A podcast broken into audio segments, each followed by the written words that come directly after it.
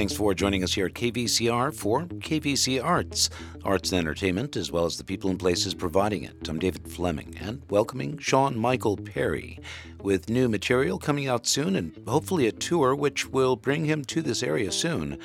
Tonight, it's an introduction.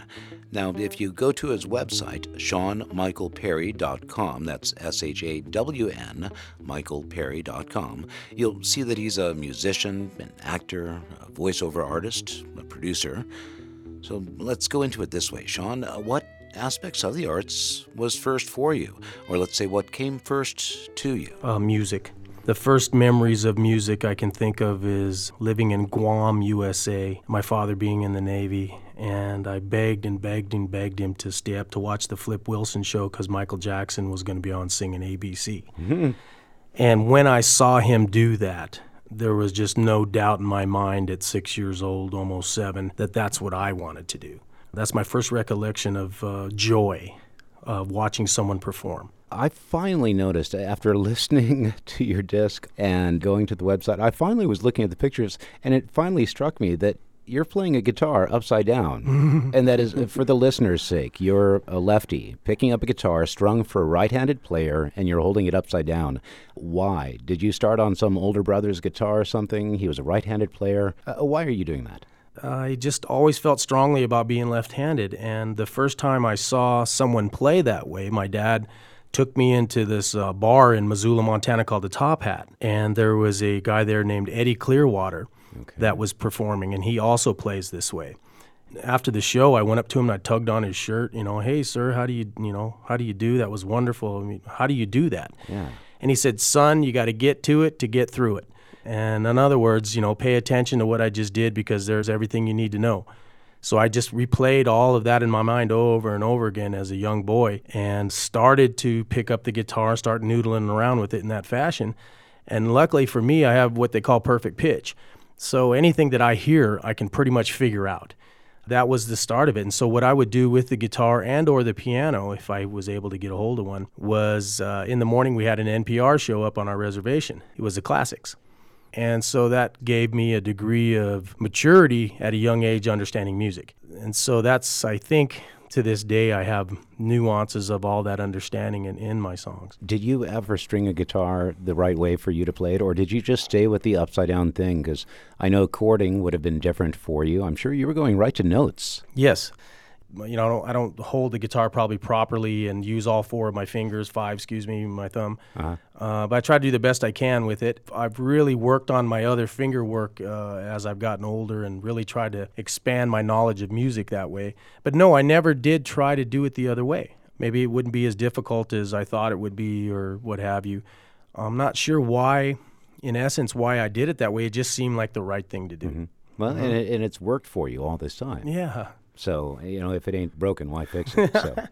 Now, you've had a fair amount of some extra work in some major, major films and mm-hmm. T V as well. Uh, give us some highlights. Sure. I'll start out with the co-starring roles, actually. First being Murder, She Wrote.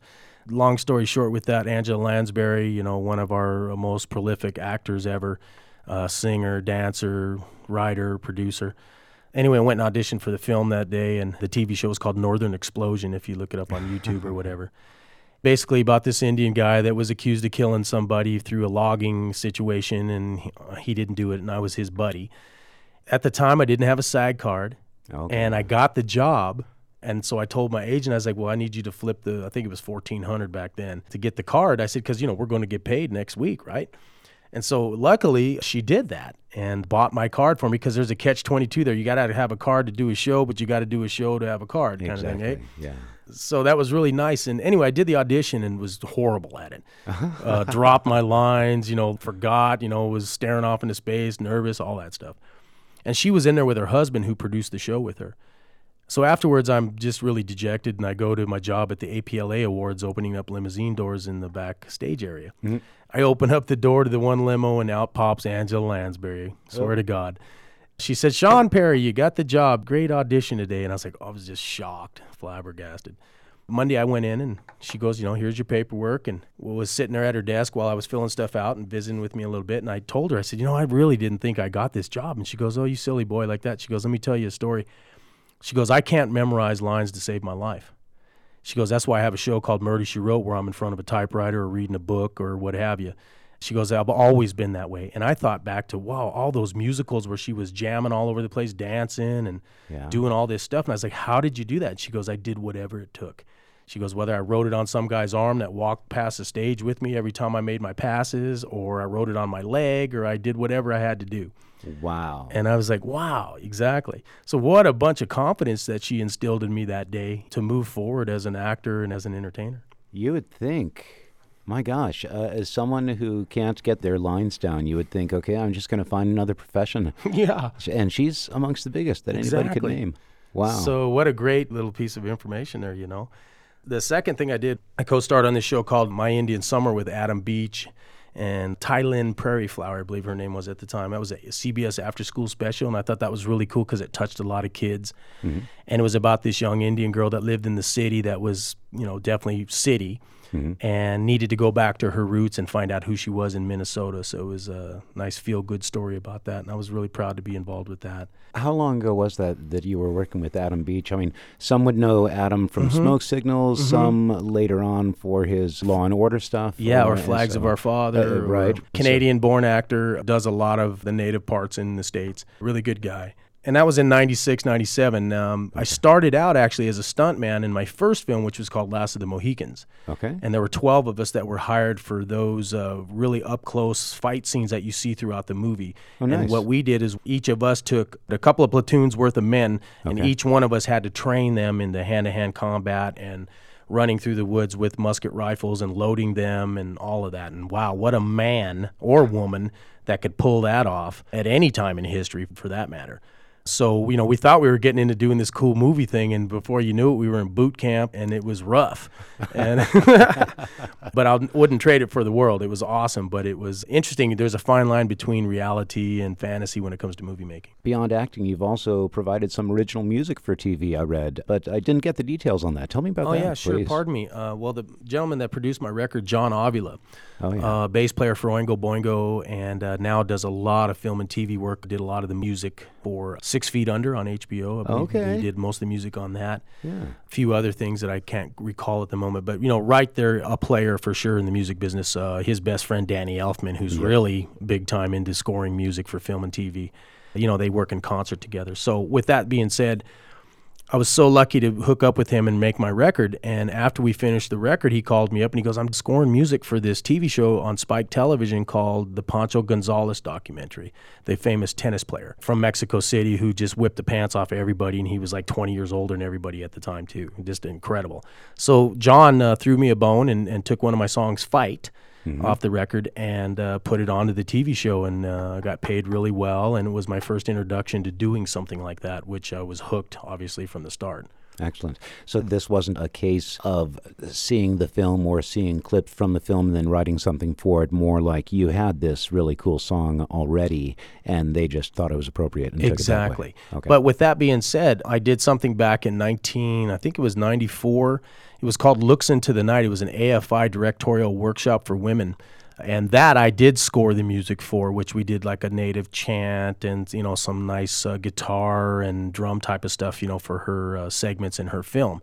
So that was my first actual doing that work, like you ask, which is very interesting because, you know, you're set a film before you and it's quiet, there's nothing there, and you're watching these moving pictures and it inspires you and moves you a certain way.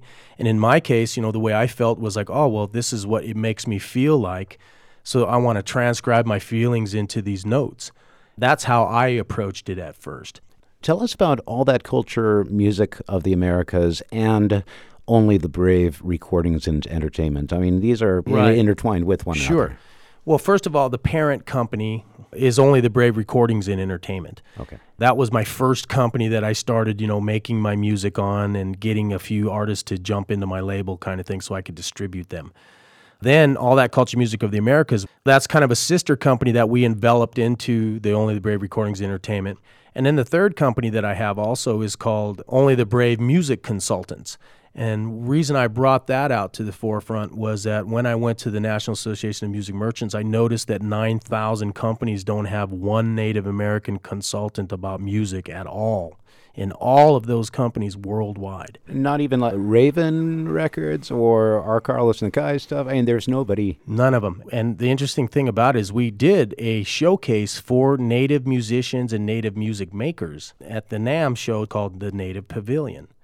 And about twelve music makers showed up that actually made instruments, whether it was drums or hybrid, you know, drum kits that looked like native design, flutes, obviously, or big draw, and are, are probably the thing that's manufactured the most, you know, when it comes to quantity. And then there was some other different little things that, for example, there was a guitar called a Navatone guitar, Navajo made. Oh, okay. And I thought, that's a great name.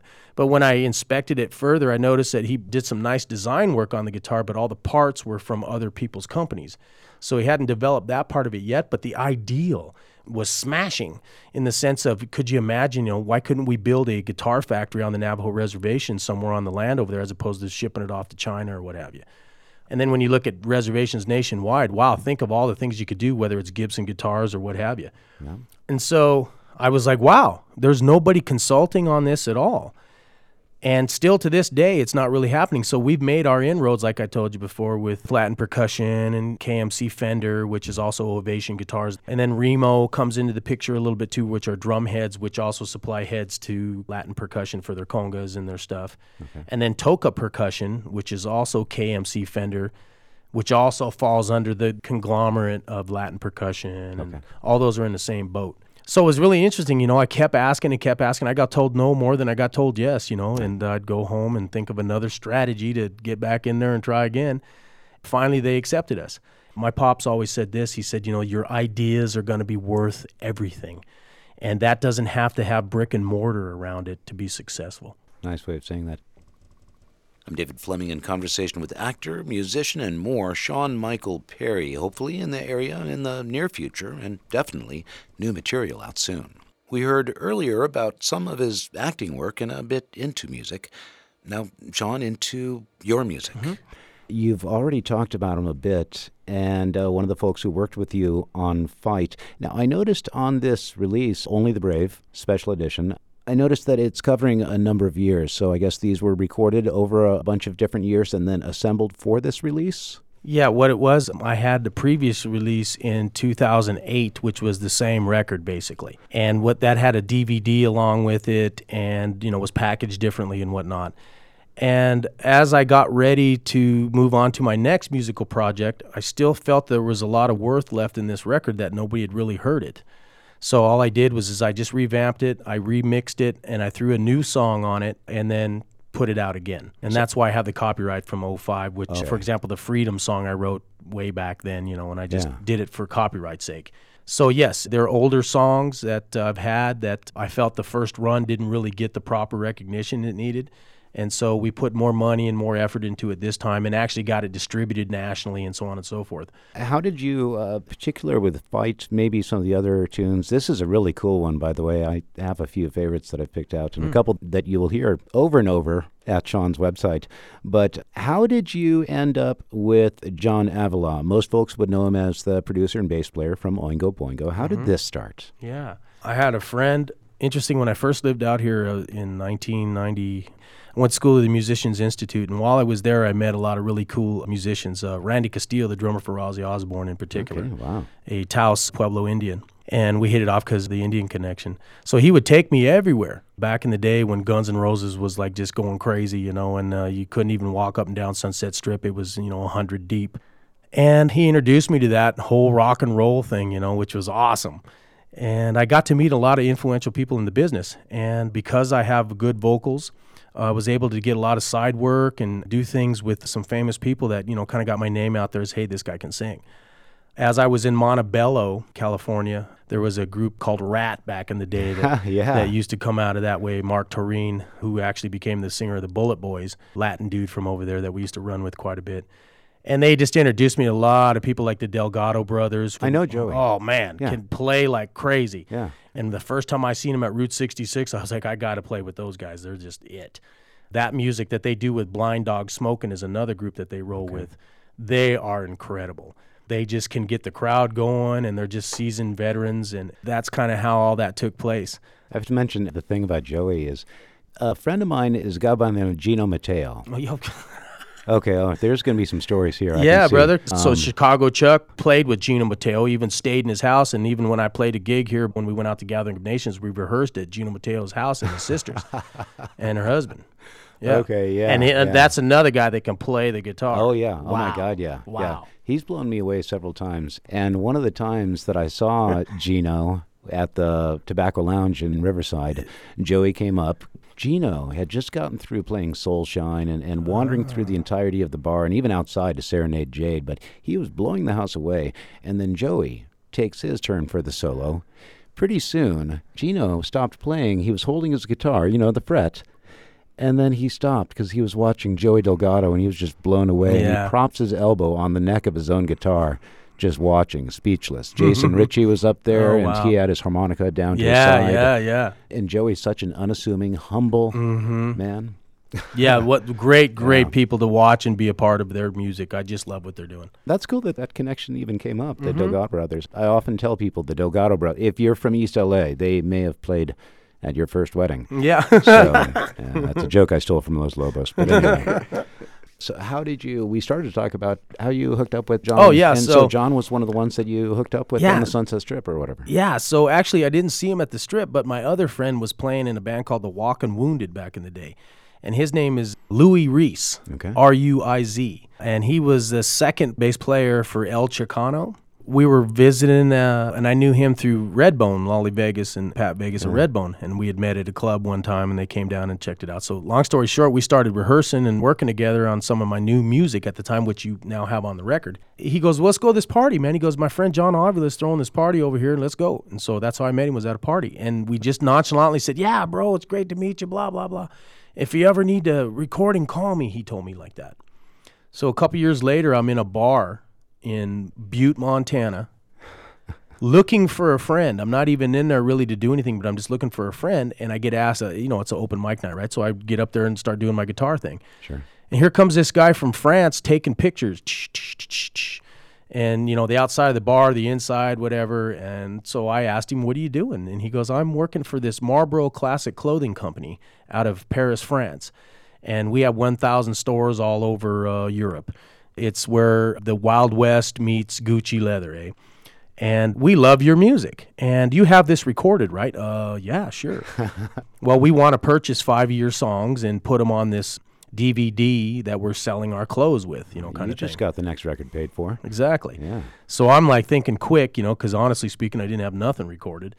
And the only guy I could think of was John Avila. Okay. And so I called him out of the blue, and I said, dude, man, you're not going to believe this, and da-da-da-da-da. And he goes, I just happen to have ten days available. Can you get here next week?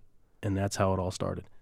Cool. That's really cool. Mm-hmm. And then is that how Fight ended up being part of the Pancho Gonzalez thing? Yes, because I asked him, you know, I knew that he did that kind of work. And at that time, they were working on the Collateral movie with Tom Cruise and Jamie Foxx. Oh, Jamie Foxx, yeah, yeah. Thank you. And my friend Rene Reyes, and he did most of the music. They were in a band called Green Car Motel okay. around town here, and they do a lot of work in film and T V as well. So it was just neat to meet all those guys at once, and the drummer that worked on the recording, Jerry Angel, and Jerry Angel was Carole King's drummer for a long time. Oh, wow. Yeah, okay. So some really cool people worked on my record, you know. Wow, that's a lot of different types of experience coming through together for this record. Yeah. Now, this record, again, it fairly quickly became, I read, one of the top ten albums sold on C D Baby. How does this work? I've never gone sure. through C D Baby, I have to say. Yeah, C D Baby is a download and a physical distribution hub for independent artists. And basically, the reason we got picked in the top ten at that time was when Hastings first bought my first load of C Ds the first time, which was a couple hundred C Ds. And when in that case, I mean, at C D Baby, I don't know how many thousands of artists, you know, pimp their stuff through there. Sure. But, you know, maybe if the average artist probably sells a C D a month. Uh-huh. And I'm not trying to be rude, but it's just difficult to get your stuff out there. Sure. So in our case, you know, that particular month we sold, you know, I don't know, three, four hundred C Ds in one month. Oh, nice. So it vaulted us into that position. The question is, how do you keep that consistent? And that's back to the distribution again. And so now that we've done Hastings, now I'm able to go and parlay with a bigger distribution company, whether it's Super D or Koch Distribution. I think there's like maybe five really big distribution companies in the States that do everything. There's one in Atlanta. There's one in Los Angeles, Irvine area. There's one in, I think, in Colorado, Denver. And then the other one's in back east, Koch, which is New York. Now, from your websites, Shawn has embraced his culture, past and present, with an eye to the future. With that being said, we sort of touched on this earlier with some of your acting roles, but now with your music, it's not all about the Native American. One song, The Indian, being a notable exception, need mm. I say. uh, I find this refreshing, actually. And again, we've sort of touched on it. I mean, there's here's someone with more to say. Like, there's a lot of people out there that hear cedar flute, right. whether it's Bill Cody or Carlos Nakai or whatever, mm-hmm, mm-hmm. and that's their notion of American Indian music. Right. You have songs about a variety of topics and thoughts. Talk to me about where your music comes from. It's you're not trying to represent just Native American culture. You're talking about everyday life. You bet. I think at the end of the day, a great story encompasses everyone. You know, whether it's a movie like The Help and or Pinky and the Brain. You know, there's a heck of a sideshow there for you. But what I mean by that is that that's a great show also for young people. Uh-huh. But the bottom line is, is that everybody on the block, if you will, is involved in the show. Mm-hmm. And these are what makes successful shows. And we Indian people, in my opinion, have yet to do that when it comes to film, T V, radio, and or putting out musical explanations of who, what, why, and where. Right. We are too focused just on us. And yes, we need to get our story out there. And yes, we need to tell the truth and be accepted and be mainstream and so on and so forth. And also have a respect and a hearkening for our culture and our tradition. But I think I always look at a show like Archie Bunker. Okay. Now, that was very controversial when it came out. Oh, yeah. But at the end of the day, this old gruff white man was like everybody else. And he even had to admit that. Even though he was pompous and an ass about it sometimes, mm-hmm. he still admitted at the end of the show that I have to get along with the black man over here or the gay guy over here mm-hmm. or the the woman that's raising her child by herself at the time, you know, which was a, you didn't do that, you were married or you weren't. Oh, yeah. Uh, yeah. You know, social issues such as that. And, you know, we look at shows like Chico and the Man. There's another one that yeah, did that. Yeah, there we go, Freddie Prinze. Mm-hmm. And then now even up to uh, Hell on Wheels, which even though it's set in a period piece, it is still involving all kinds of different people to get to the whole. And that's what I want to do with our music, and that's what I tried to do with my record, was touch upon being a Native, but more touch upon about the human aspect of me and what I went through to become this man that I am today. And I think that that's what people want to listen to and recollect on is like, oh, this guy's like me. I mean, wouldn't it be nice if our presidential uh, candidates would do something like that, eh? Yeah, yeah, yeah, wouldn't that be nice? I have the lyrics for mm-hmm. three of your tunes in mm-hmm. front of me, and thanks for getting those sent to me. Thank you very much. Sure. And so I'd like to hear a little bit about If I. Mm. It's a love song, but it's not quite... Now, a love song is not an accurate way to put it. You're talking about hell hath no fury like a woman scorned and asking if I can run back to you. Mm. Where did this come from? Is this a real experience? Yeah, this is about my mom and dad. Oh, no. We'll get deep here for a minute. I love my mom and dad, and my father passed away at ninety-five of cirrhosis of the liver, drinking. When he first found out that he had gotten this, he didn't tell nobody, obviously. And he wanted sympathy from someone, so unfortunately he didn't get it from my mother. He went to a stranger's uh, bed, hooked up with another lady. So that line where it says, you know, hell hath no fury like a woman scorned, my mom was scorned by that. Yeah. And my father, as he was dying, re-asked my mother, would you please marry me again because I screwed up? And that's what that's about. You know, unfortunately, they weren't able to do that because he passed away before they could do that. I will tell you this, that my mom wanted to. She said yes. Yes, she did. And that made me feel really good because I thought all was lost there. Yeah, and so it's about being friends and lovers, and it's a fine line between hate and love, I suppose, on that level. And I grew up seeing that, you know, and that wasn't easy for me, you know, being a young boy and knowing that my dad did that. We talked about it later. And, you know, he was very sorry, and, you know, he's human. I disliked him greatly for that for a while. But when I saw him in his diaper, you know, and I had to change that diaper and be his father, I kind of understood what it was all about, and any animosity that I had towards him went out the window after that. Wow. What's the rest of that sentence, if I? It's just... If I choose to dance, would you lead or follow? Okay, well, it's right there then, yeah. Yeah. And so it was all those, what if I would have done this? You know, if I just would have done this, you know, and I remember him, there was a time when he was home by himself and he was talking to himself and he didn't know I was in the house. Mm. And it had, a little bit of that came out. Gotcha. Let's look at Freedom, another one of your songs. Mm-hmm. Talk to me about this.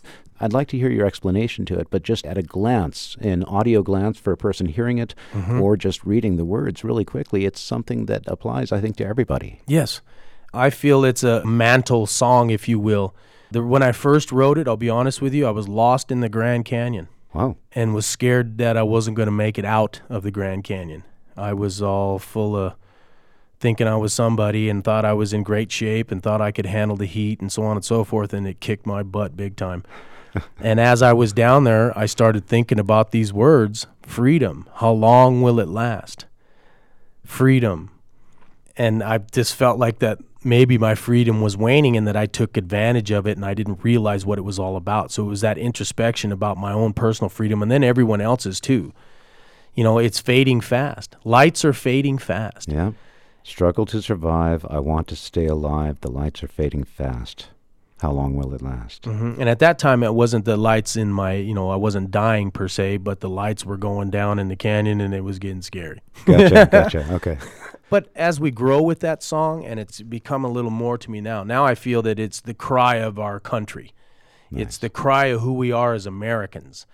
It's fleeting freedom. And I know so many people are locked into a job or locked into doing something where they're not free.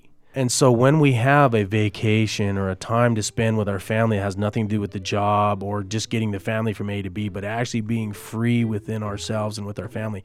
When do we really have that time amongst ourselves? And if we do, do we cherish it?